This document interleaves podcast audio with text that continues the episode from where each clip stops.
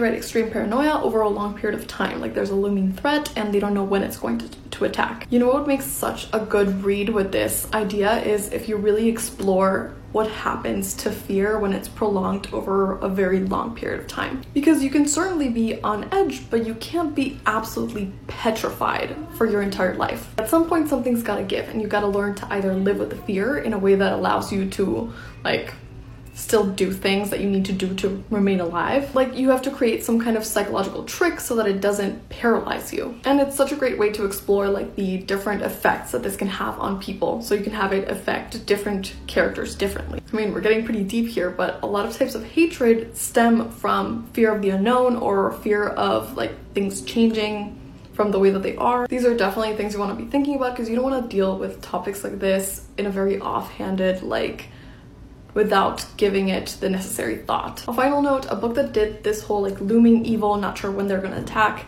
thing was The Priory of the Orange Tree up here. And the way that they dealt with it was to have some people hate this looming evil and be like terrified of it, and their whole like religion is built around the idea that it has to be destroyed, while other people worship it and think that it should come back. Short Cast Club